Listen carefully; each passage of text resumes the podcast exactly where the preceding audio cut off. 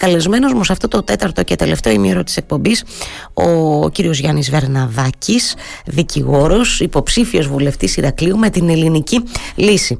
Κάναμε και χιούμορ λίγο νωρίτερα. Καλημέρα, καταρχάς, καλώς ήρθατε. Καλημέρα, κύριε Πεντεδήμου. Ευχαριστώ πολύ για την πρόσκληση. Να πούμε και μια καλημέρα στους ακροατές μας. Εγώ σας ευχαριστώ για τη θετική ανταπόκριση γιατί μόλις επιστρέψατε και από, ε, από ένα τα, ταξίδι ε, οπότε σας ευχαριστώ, σας ευχαριστώ διπλά.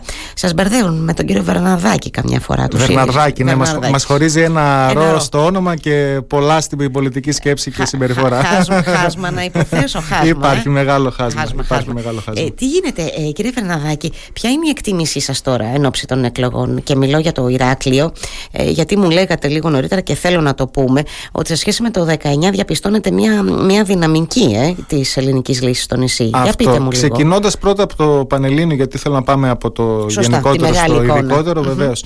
Ε, δεχόμαστε έναν ανηλεή πόλεμο από τις, από δημοσκοπικά, από τις δημοσκοπικές εταιρείες. Το βλέπουμε ότι οι τελευταίες δημοσκοπήσεις μας δείχνουν μέχρι και οριακά εντός Βουλής. Ναι, Εγώ και η χθεσινή αλήθεια ακριβώς, είναι. 2,7 σας δίνει. Είχαμε βέβαια τα πολύ πρόσφατα παραδείγματα και στην Κύπρο και στην Τουρκία που πέσανε πάρα μα πάρα πολύ έξω. Ειδικά στην Τουρκία δίνει μια σταθερή δυναμική νίκη στον mm. κύριο Κλινιζάρογλου, αλλά τελικά όχι απλά νίκησε ο κύριος Ερντογάν, αλλά νίκησε και με διαφορά. Ε, αυτό πιστεύουμε. Το πιστεύουμε και δεν το λέμε για να ενισχύσουμε του ακροατές ή το κοινό μας, ότι θα έχουμε πολύ μεγαλύτερα ποσοστά. Πιστεύουμε ότι μπορούμε ακόμα και να διπλασιάσουμε τα ποσοστά του 19 και θα μιλήσω τώρα τοπικά για την Κρήτη. Mm-hmm. Ομολογώ ότι λόγω του ότι το κόμμα, το κόμμα μας είναι το μόνο επαρχιακό κόμμα στην ουσία που είναι εντός Βουλής, έχει έδρα, ουσιαστική έδρα στη Θεσσαλονίκη και ο mm-hmm. κύριος Βελόπουλος κατάγεται από τη Βόρεια Ελλάδα. Η Νότια Ελλάδα και ειδικά στην Κρήτη δεν μας γνώριζαν. Δηλαδή το 19 μας ψάχνανε ποιος είναι αυτός, ποια είναι η ελληνική λύση, τι mm-hmm. κάνετε, ποιοι είστε. Αυτή την περίοδο και όχι τώρα, γιατί εμείς ασχολούμαστε ενεργά από το 19 που μπήκαμε στη Βουλή και ας μην, ας μην είχαμε βουλευτεί, έχουμε θέσει άπειρα ερωτήματα για όλους τους νομού και ιδίως για το Ηράκλειο mm-hmm. και ειδικά λόγω των καταστροφικών σεισμών και των, αναγκών που είχε, των ειδικών αναγκών που είχε η περιοχή. Επομένως, βλέπουμε ότι υπάρχει μια πολύ μεγάλη, μεγαλύτερη δυναμική. Ο κόσμος μας αγκαλιάζει, ο κόσμος μας ψάχνει από μόνος του, θέλει να γνωρίσει τους υποψηφίους. Δηλαδή, φανταστείτε, έχω δεχτεί πάρα πολλά τηλεφωνήματα από ανθρώπους που έχουν ψάξει μόνοι τους το διαδίκτυο του υποψηφίου της ελληνικής λύσης και θέλουν να τους γνωρίσουν. Μάλιστα. Κάτι που είναι πολύ δύσκολο. Άρα, εκτιμώ ότι θα έχετε έδρα αυτή τη φορά, Εκτιμάμε, λέτε. το λέμε με τα βεβαιότητα ότι αν ο κόσμος ε, κάνει το καθήκον του και πάει στις κάλπες και δει ποιος τον εκφράζει και ποιος έχει εργαστεί όλα αυτά τα χρόνια στη Βουλή, θα έχουμε την έδρα και θα έχει και η Κρήτη μια άξια αντιπροσώπηση, μια πατριωτική φωνή μέσα στο ελληνικό κοινοβούλιο. Mm-hmm. Συγχωρέστε. Συγχωρέστε με. Ποιο είναι το δίλημα σε αυτές τις εκλογές που βάζει η ελληνική λύση, κύριε Βερναδάκη, γιατί ακούμε πάρα πολλά διλήμματα να διατυπώνονται, να επαναδιατυπώνονται ή να μεταφράζονται αναλόγως και το, τα, τα διαστήματα της προεκλογικής περίοδου. Το δικό σας είναι πιο ξεκάθαρο, να το πω έτσι, και πιο αποκρισταλωμένο. Και ποιο είναι αυτό; Το δικό μας είναι ξεκάθαρο και είναι κυρίως έχει μια πατριωτική χρειά που έχουν δώσει όλοι δευτερεύουσα σημασία. Ε, το δίλημά μας για αυτές τις εκλογές uh-huh. είναι αν θέλουμε να παραδώσουμε στι επόμενες γενιές, όχι στι επόμενες εκλογές, μια Ελλάδα όσο είναι σήμερα ή μικρότερη.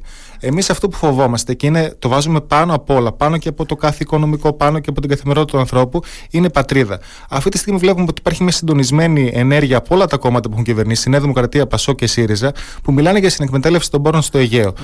Ε, Εμείς αυτό θεωρούμε στο μεγαλύτερο διακύβευμα των εκλογών. Να έχουμε μια πατρίδα όσοι είναι σήμερα. Να μην μικρύνει η πατρίδα μας. Γιατί θέλω να το τονίσω αυτό και δυστυχώς είναι κάτι που δεν μας δίνουν την ευκαιρία τα μεγάλα μέσα ενημερώσει τη πανελλαδικής εμβέλειας να, κοινων, να κοινωνήσουμε μέσα στην τετραετή μας θητεία mm-hmm. ότι έχει γίνει κάτι τραγικό που φύγει τα μάλα την Κρήτη και έχει περάσει τα ψηλά δυστυχώς και από τους τοπικούς σταθμούς χωρίς να θέλω να σας στήξω. Έτσι είναι, απλά είναι το γενικότερο κλίμα που επικρατεί και δεν κυκλοφορούν προς τα έξω τα σημαντικά πράγματα που αφορούν τη χώρα, mm-hmm. την πατρίδα.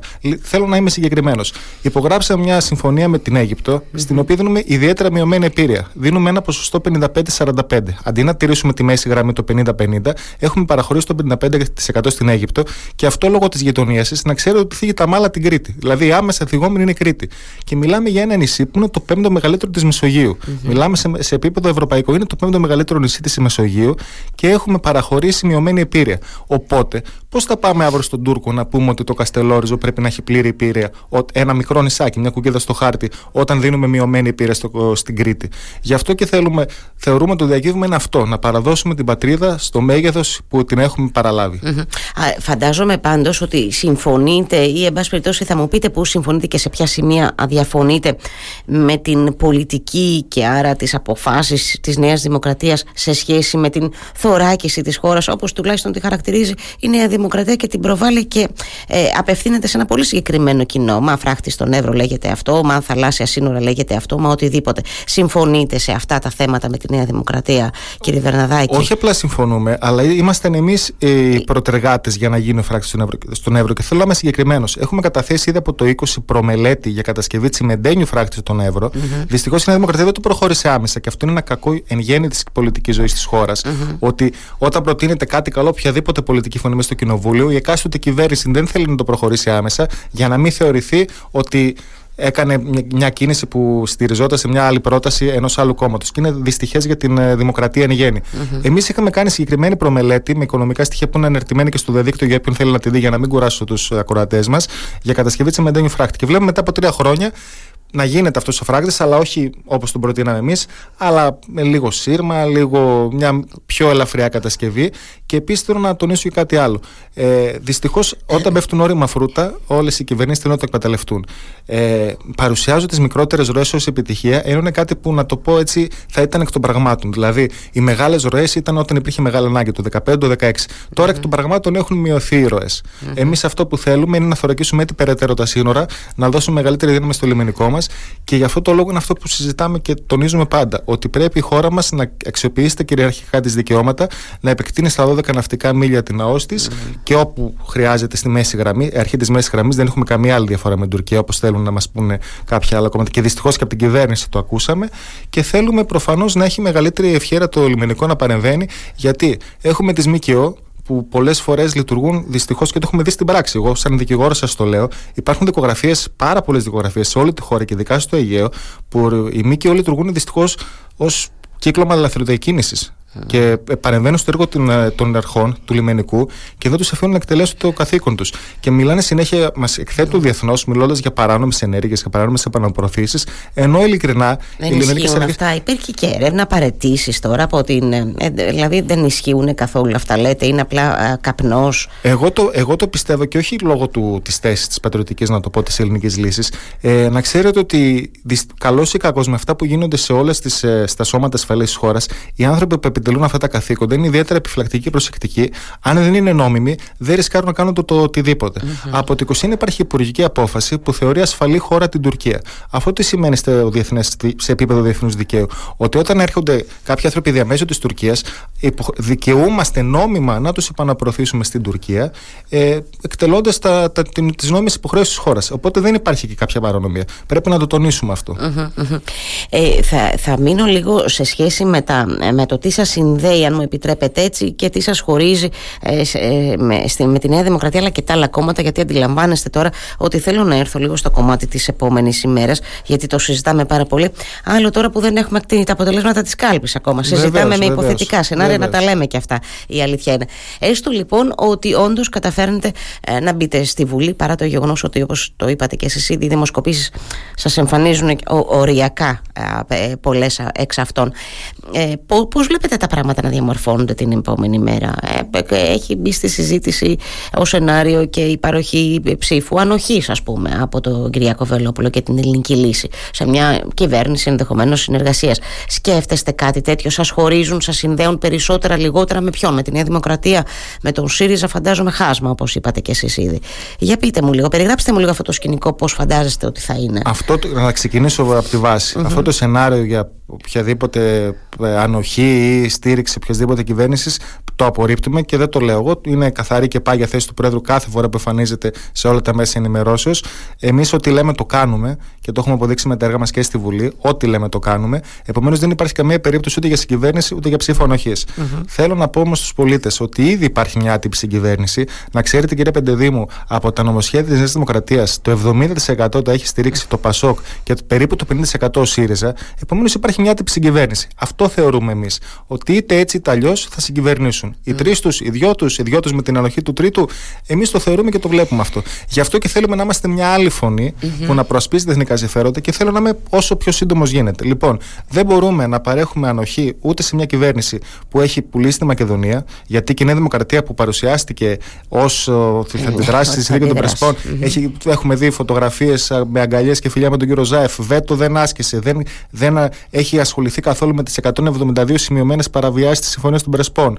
Μιλάει τώρα για συνεκμετάλλευση στο Αιγαίο. Η κυρία Μπακογιάννη, η αδερφή του, η, ναι, η αδερφή του Πρωθυπουργού, ε, μίλησε εδώ στην, σε κριτικό και είπε ότι δεν είναι ταμπού η συνεκμετάλλευση. Είναι λόγια επίσημων κυβερνητικών χιλιών, πιο επίσημων δεν γίνεται. Οπότε εμείς με αυτούς τους ανθρώπους που όλα αυτά τα χρόνια έκλεισαν τους Έλληνες στα σπίτια τους, έχουν φέρει τις υποχρεωτικότητες, δίχασαν το ελληνικό λαό και τους διαχώρισαν σε εμβολιασμένους και ανεμβολία τους. Με τραγικά αποτελέσματα μάλιστα. Αν είχαμε και μια επιτυχημένη σε αριθμούς πολιτική υγείας, θα μπορούσαμε να πούμε ότι ας κάνουμε, ας δώσουμε τόπο στην οργή και ότι υπήρχε αποτέλεσμα. Εδώ βλέπουμε ότι είχαμε τους, τα μεγαλύτερα ποσοστά θανάτων σε όλη την Ευρώπη. Ένα εκατομμύριο εννοείται, κατοίκο, ναι. Ε, να ρωτήσω τώρα κάτι. Εκτός από το ότι. και ε, το λέω πιο πολύ έτσι λίγο για να σας τσιγκλίσω. Εκτός από το ότι απευθύνεται η ελληνική λύση και ο Κυριάκο Βελόπουλος και όλα τα στελέχη του κόμματος σε ένα πολύ συγκεκριμένο ακροατήριο έτσι, ε, σε σχέση με την. Ε, ε, πώς να το πω, με το πατριωτικό του πράγματος. Και ορθώς το καταλαβαίνω αυτό ε, και το αντιλαμβάνομαι. Ε, ωστόσο ο κόσμος περιμένει και το λέω αυτό γιατί έχει πολύ, μια πολύ έτσι μεγάλη δυναμική το κόμμα στη Βόρεια Ελλάδα ε, ωστόσο ο κόσμος περιμένει να ακούσει κι άλλα που αφορούν στην καθημερινότητά του εκτός από τα πολύ πολύ σπουδαία εννοείται που αφορούν στην εξωτερική πολιτική της χώρας, τη θωράκισή της κτλ. Ε, στα υπόλοιπα θέματα της καθημερινότητας το λέω γιατί φαντάζομαι σας το ζητάει και ο κόσμος εννοείται, έτσι, δεν είναι κύριε Βερναδάκη δηλαδή σας λέει ε, άντε εσύ τώρα Βερναδάκη και Κυριάκο Βελόπουλο για την ακρίβεια τι λες ας πούμε τι θα κάνω εγώ που ε, ε, κάθε μέρα το, το ψωμί ανεβαίνει, ας πούμε, και το γάλα. Ε, φαντάζομαι σας το ζητάει. Δεν με τσιγκλάτε καθόλου. μου, μου, μου, ανοίγεται πεδίο δόξη λαμπρό, γιατί ήταν το επόμενο βήμα που ούτως ή άλλως θα ήθελα να αναφέρω. Ξεκινώ από το πολύ βασικό. Εμείς έχουμε ένα διαμορφωμένο πρόγραμμα και κοστολογημένο που μπορεί να το δει όλος ο ελληνικός λαός. Δεν είναι μιλάμε για κάτι 20 σέλιδα και 12 σημεία που παρουσιάζουν τα άλλα κόμματα. Μιλάμε για 480 σελίδες. Mm-hmm. Μπορεί να το δει ο καθένας και να το εξολογήσει. Εγώ θα αναφέρω λίγα πράγματα επιγραμματικά για το τι θα κάνουμε, τι θα κάνουμε. Το 20 ο πρόεδρο ανέφερε επίσημα στη Βουλή και αποτάνθηκε και στον Πρωθυπουργό και στους Υπουργούς Ενέργειας και Υποδομών, όταν, αν θυμάστε καλά, τότε είχαμε το βαρέλι που του δίναν τζάμπα το πετρέλαιο, το φυσικό αέριο που ήταν τζάμπα και είχε κάνει πρόταση για προαγορά. Όταν λέμε προαγορά, μιλάμε και για όσο μπορούσαμε να υποθηκεύσουμε και για συμβόλαια προαγοράς που θα κλείδωναν μια τιμή τότε και θα μπορούσε να είναι η Ελλάδα ενεργειακά αυτάρκης για, για ένα και δύο χρόνια. Να γλιτώσουμε δηλαδή εν πολύ στην ενεργειακή κρίση. Έχουμε μιλήσει επανειλημμένα για ε, λειτουργία και επαναδραστηριοποίηση των ελληνικών μονάδων. Και δεν είναι κάτι που είναι παράνομο, επειδή ακούγεται πάρα πολύ αυτό ότι είναι παράνομο και αντιβαίνουμε στους ευρωπαϊκούς κανόνες. Αυτό το κάνει και η Πολωνία και η Γερμανία που έχουν πολύ μεγαλύτερα ποσοστά και επιρροή στο περιβάλλον και να το πω έτσι, παραγωγής. Επομένως, εμείς είμαστε μια κουκίδα στο χάρτη καλός ή κακός, δεν έχουμε βιομηχανία δυστυχώς. Το περιβαλλοντικό επίπτωμα, η περιβαλλοντική επίπτωση θα ήταν πάρα, πάρα πολύ μικρή. Απ' την άλλη, όμως, οι Έλληνες θα είχαν πολύ φθηνότερη ενέργεια. Αυτό είναι που προτάσουμε. Επίσης, θέλω να, να αναφέρω ένα σημαντικό ζήτημα που το προτάσουμε συνεχώς. Ε, δεν ακούμε δυστυχώς καμία κυβέρνηση να, ενώ το έκανε η παρούσα και με τα χαράς το είχαμε στηρίξει το 19, που κάναμε κάποιες, να το πω έτσι, παραχωρήσεις οικοπαίδων για εξορίξεις φυσικών πόρων και δεν προχώρησαν. Εμείς το λέμε αυτό και το προτάσουμε ότι όταν έρχονται εδώ, δεν, δεν το λέει ο Βελόπουλος, δεν το λέει ο Βερναδάκης. Έχει έρθει η ExxonMobil, Αμερικάνικη Πολυεθνική Κολοσσός, έχει έρθει η Νορβηγική Κοινοπραξία, σκανδιναβική βασικά Κοινοπραξία και θεωρούν, θέλουν να κάνουν εξορίξεις και πιστεύουν πως υπάρχουν κοιτάσματα που μπορεί να ανέρχονται ακόμα και σε 500 δις ευρώ κοστολογημένα, όχι από εμάς, το τονίζω, από την ExxonMobil και από σκανδιναβική, από σκανδιναβική ναι. Κοινοπραξία. Εμείς θέλουμε να το δοκιμάσουμε αυτό και δεν το έχουμε καμία κυβέρνηση. Μα θα έχουμε. Ούτως ή άλλως διαβάζω ότι έω το τέλος του 23 ίσως να έχουμε μια εκτίμηση από τις σεισμικές έρευνες που έγιναν εδώ στην Κρήτη. Και μας αφορά αυτό και αυτό το θέμα πάρα Το 19 ήρθε ναι. στη Βουλή να το ξέρει αυτό ο κόσμος. Το στηρίξαμε, το προτάξαμε, πιέζουμε συνεχώς να προχωρήσει για να έχουμε άμεσα αποτελέσματα. Δεν μπορούμε, ξέρετε, να τα πηγαίνουμε όλα πίσω. Όταν κάνουμε κάτι πρέπει να το προχωράμε άμεσα. Γιατί είναι για το καλό της πατρίδας, για το καλό όλων των Ελλήνων. Ε, ε, θα επιμείνω λίγο. Βεβαίως. Ακρίβεια, μείωση ΦΠΑ. Τι λέει η ελληνική λύση. Η ελληνική λύση λέει συγκεκριμένα ότι είμαστε στην τρίτη θέση της Ευρώπης όσον αφορά το ύψος του ΦΠΑ.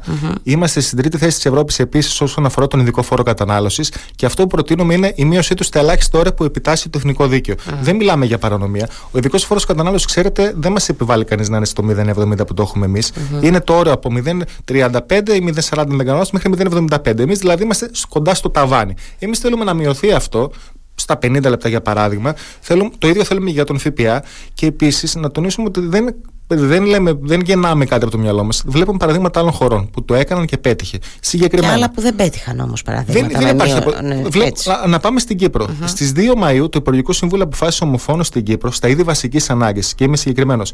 Παιδικά τρόφιμα και πάνες. Uh-huh. Ε, είδη υγιεινής για τις γυναίκες. Ε, γάλα, ψωμί ε, και, άλλα, και κάποια άλλα που μου διαφεύγουν. Μηδενικό ΦΠΑ έστω και προσωρινά. Uh-huh. Και η Κύπρος δεν έχει κανένα οικονομικό πρόβλημα. Πάμε τώρα στον ειδικό φόρο κατανάλωσης. Οι άλλε ευρωπαϊκές χώρες έχουν δώσει σε μέγεθος θέλω να πω, αναλογικά και με τον πληθυσμό και την οικονομία τους, πολύ λιγότερα χρήματα, μειώνοντας σταθερά τους ειδικούς φόρους καταναλώσεως, όπως και οι, οι χώρες της Ιβηρική Χερσονήσου και η Ολλανδία, ενώ εμείς πήγαμε σε προγράμματα επιδοτήσεων. Mm-hmm. Που αυτό τι κακό έχει. Λένε στον κόσμο ότι μειώσαμε, επιδοτούμε, αλλά η επιδότηση γίνεται μέσω των υπεραυξημένων εισφορών. Όταν έχει ανέβει κάτι στο ράφι, mm-hmm. πληρώνω και μεγαλύτερο ΦΠΑ. Είναι πολύ απλά τα πράγματα. Το ίδιο και με τη βενζίνη.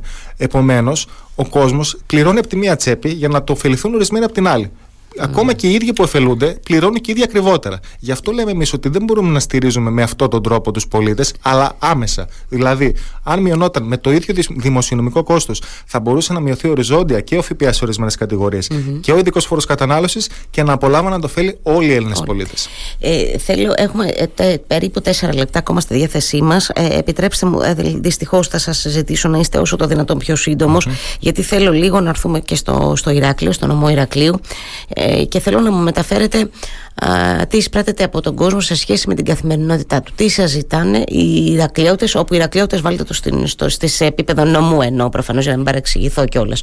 Ε, μιλάτε με κόσμο, τι ζητά για την επόμενη μέρα ο Ηρακλειώτη. Θα πάω τώρα και σε τοπικό επίπεδο. Ευχαριστώ κύριε Πεντεδί μου. Προχωράτε εξαιρετικά την κουβέντα και την οδηγείτε εκεί που πρέπει για να ακουστούν όσα πρέπει και το, το εκτιμώ ιδιαίτερα αυτό. Ε, θέλω να σας πω Ηρακλειώτε και γενικά όλη κριτική, γιατί εγώ μιλάω τώρα και για όλη την Κρήτη όσο γίνεται βεβαίως. Ε, αυτό που τους πειράζει είναι ότι ε, είναι γεγονός και δεν θέλουμε να κρυφτούμε πίσω από το δάχτυλό μας ότι η Κρήτη γενικά και ο νομός Ηρακλείου είναι από τους πλουσιότερους νομούς σαν να ΕΠ σε σχέση με τις υπόλοιπες περιοχές της χώρας. Είναι γεγονός.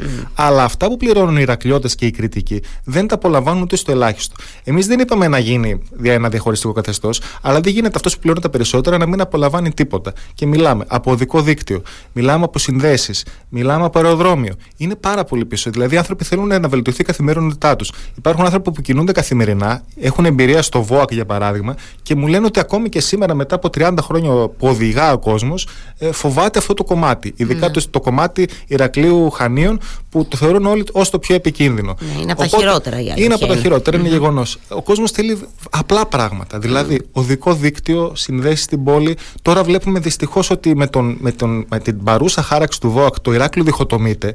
Είναι κάτι που το, ναι, το ρωτώ το αυτό τις τελευταίες μέρες στους υποψήφιους βουλευτές με τους οποίους συνομιλώ, τους ρωτώ για και το θέμα. Εγώ θέλω να είμαι αντικειμενικός. Εγώ πάντα πιστεύω ότι η τοπική αυτοδιοίκηση πρέπει να έχει φωνή και να την ακούμε. Και αυτό είναι κάτι που θέλω να το σημειώσω. Τι έκανε λοιπόν ο Δήμος ε, Ηρακλείου, Έκανε μια υποχώρηση, γιατί αυτό που μας είπε ο κύριος Πρωθυπουργός χθες ε, από εδώ ήταν ότι εξυπηρετούνται τοπικά συμφέροντα ή θίγονται τοπικά συμφέροντα. Ναι. Δεν είναι τοπικό συμφέρον η διχοτόμηση μιας τόσο μεγάλης και σημαντικής πόλης. Ο Δήμος λοιπόν τι είχε κάνει; Λέει, θα κάνω εγώ πίσω, παρόλο που με διχοτομείς, αρκεί να μου κάνεις κάποιες υπογειοποιήσει για να εξυπηρετεί το λαός του Ηρακλείου. Ναι. Το τονίζω αυτό. Δεν έγινε ούτε αυτό, δεν εισακούστηκαν ούτε σε αυτό το ναι. επίπεδο ναι. οι τοπικοί παράγοντες και γι' αυτό αναγκάζονται να προσφύγουν στο ΣΤΕΚ και καλώ. Αυτό βέβαια έγινε, τουλάχιστον εξ όσο γνωρίζω, η απάντηση από την κυβέρνηση και το ε, Υπουργείο Υποδομών είναι ότι κάτι τέτοιο θα εκτείνασε σε περαιτέρω το ήδη μεγάλο κόστος κατασκευής του αυτοκίνητου δρόμου. Ε, και τίθεται ένα θέμα που επίσης το επισημαίνω στις κουβέντες μου για το βόρειο δικό αξόνα, ότι ε, νομίζω ότι πρέπει να είμαστε ρεαλιστές, ότι ε, πρέπει να είναι ε, βιώσιμο αυτό το έργο. Για να το απολαμβάνουμε, ξέρετε, αφού γίνει να το απολαύσουμε και μερικά χρόνια ακόμα. Μην ρημάξει. Απλά δεν μπορούμε να πούμε ότι ας γίνει και όπως γίνει. Όχι, και σε αυτό έχετε ένα δίκιο. Προφανώς. Όχι, Και επίσης να τονίσουμε ότι είναι Γι' αυτό και έγιναν και αλλαγές στο κακόρος και τα λοιπά. Έγιναν και κάποιες είναι... αλλαγές. Η αλήθεια είναι, όχι όμως αυτές που Η μεγάλη πληγή της χώρας, και αυτό πρέπει να το ξέρουν όλοι οι πολίτες, είναι ότι έχουμε τα ακριβότερα δημόσια έργα πανευρωπαϊκά τουλάχιστον. Γιατί έχουμε και ακριβό κατασκευαστικό κόστος, έχουμε και την, αυτά που απολαμβάνει ο κατασκευαστής μέσω των συμπράξεων δημοσίου και ιδιωτικού τομέα από τα διόδια mm-hmm. για τη συντήρηση. Και δυστυχώς έχουμε αρνητικά παραδείγματα τα πρόσφατα από την Αττική Οδό. Χρυσοπληρώνει ο κόσμος τα διόδια για να συντηρεί το δίκτυο ο ιδιώτης και όταν γίνεται μία φορά χρειάστηκε, μία φορά χρειάστηκε και αποκλείστηκαν άνθρωποι. Δεν μπορούσε να πάει στις δουλειές του, στα σπίτια του, στα νοσοκομεία. Πρέπει να το σημειώσουμε αυτό. Αλήθεια είναι αυτό. Έχετε, Οπότε αυτό που λέμε σαν ελληνική λύση είναι ότι πρέπει να δίνουμε πραγματική φωνή στις τοπικές ε, αυτοδιοικήσεις και να τους ακουμε Γιατί ο Δήμος Ηρακλείου, για παράδειγμα, και οι Ηρακλειώτες που μπορούν να εκφραστούν πιο εύκολα μέσω του Δήμου Ηρακλείου από ότι μέσα στη Βουλή από κάποιον βουλευτή, που δυστυχώς ειδικά οι κυβερνητικοί βουλευτές δεν πατάνε πόδι, το, το βλέπετε πολύ καλά. Ε, πρέπει να τους ακούμε. Πρέπει να ακούμε την τοπική Φαντάζομαι ότι την ίδια άποψη έχετε και για την αξιοποίηση του Νίκος Καζαντζάκης που οριμάζει και αυτός σε λίγο θα πέσει πάνω στα κεφάλια μας καμιά ώρα. Αυτό είναι το Έτσι. πρόβλημα. Ο, ο, πρέπει να... να γίνει το καστέλιο. Από, από, τα, από τα, απλού, από τα απλού, απλού, απλούστερα πράγματα. Αυτό θέλουν οι ρακελιώτε. Τα απλούστερα πράγματα τη καθημερινότητα. Δεν θέλουν κάτι ιδιαίτερο. Να τους, θέλουν να τους βοηθήσουν να εργάζονται, να τους βοηθήσουν να μετακινούνται και θέλουν να τονίσουν και κάτι ακόμα γιατί είμαστε σε ένα νομό. Για να κλείσουμε. Ναι, ναι, για να κλείσουμε βεβαίως. Ναι. ναι, ναι, ναι. Είναι κάτι τελευταίο γιατί πάνω σε αυτό που ρωτήσατε και πριν. Τι έχουμε να προτείνουμε. Αυτό που έχουμε να προτείνουμε και να σημειώσουμε είναι ότι η χώρα έχει ένα αρρωστημένο πραγματικά παραγωγικό μοντέλο. Mm. Βασιζόμαστε κατά 75% στις υπηρεσίες, κατά 9% μόνο σε όλο τον πρωτογενή τομέα, στον οποίο συμπεριλαμβάνεται η βιομηχανία, και στον αγροτικό τομέα μόνο 3,9%. Αυτό που λέμε εμείς είναι άμεση ενίσχυση του πρωτογενούς τομέα εν γέννη mm. και ειδικά της αγροτικής παραγωγής, και εδώ ειδικά στην Κρήτη, Φυσικά, με πρότυπες επενδύσεις, με γεωργία ακρίβειας, γιατί υπάρχουν μελέτες που λένε ότι ό,τι ρίχνεις στη γεωργία το ένα μπορεί να γίνει και 7 ή mm. γίνεται σίγουρα πάνω από 5. Οπότε αυτό θέλουμε. Mm. Δεν θέλουμε το Ταμείο Ανάκαμψης να πηγαίνει στην υπηρεσία, θέλουμε να πηγαίνει στις παραγωγικές επενδύσεις και στις επενδύσεις στον πρωτογενή τομέα και δι στον αγροτικό τομέα. Μάλιστα. Λοιπόν, σας ευχαριστώ. Ήταν μια σύντομη αλλά ελπίζω περιεκτική κουβέντα αυτή που κάναμε τα τελευταία 20 και κάτι λεπτά. Σας ευχαριστώ θερμά, κύριε Βερναδάκη.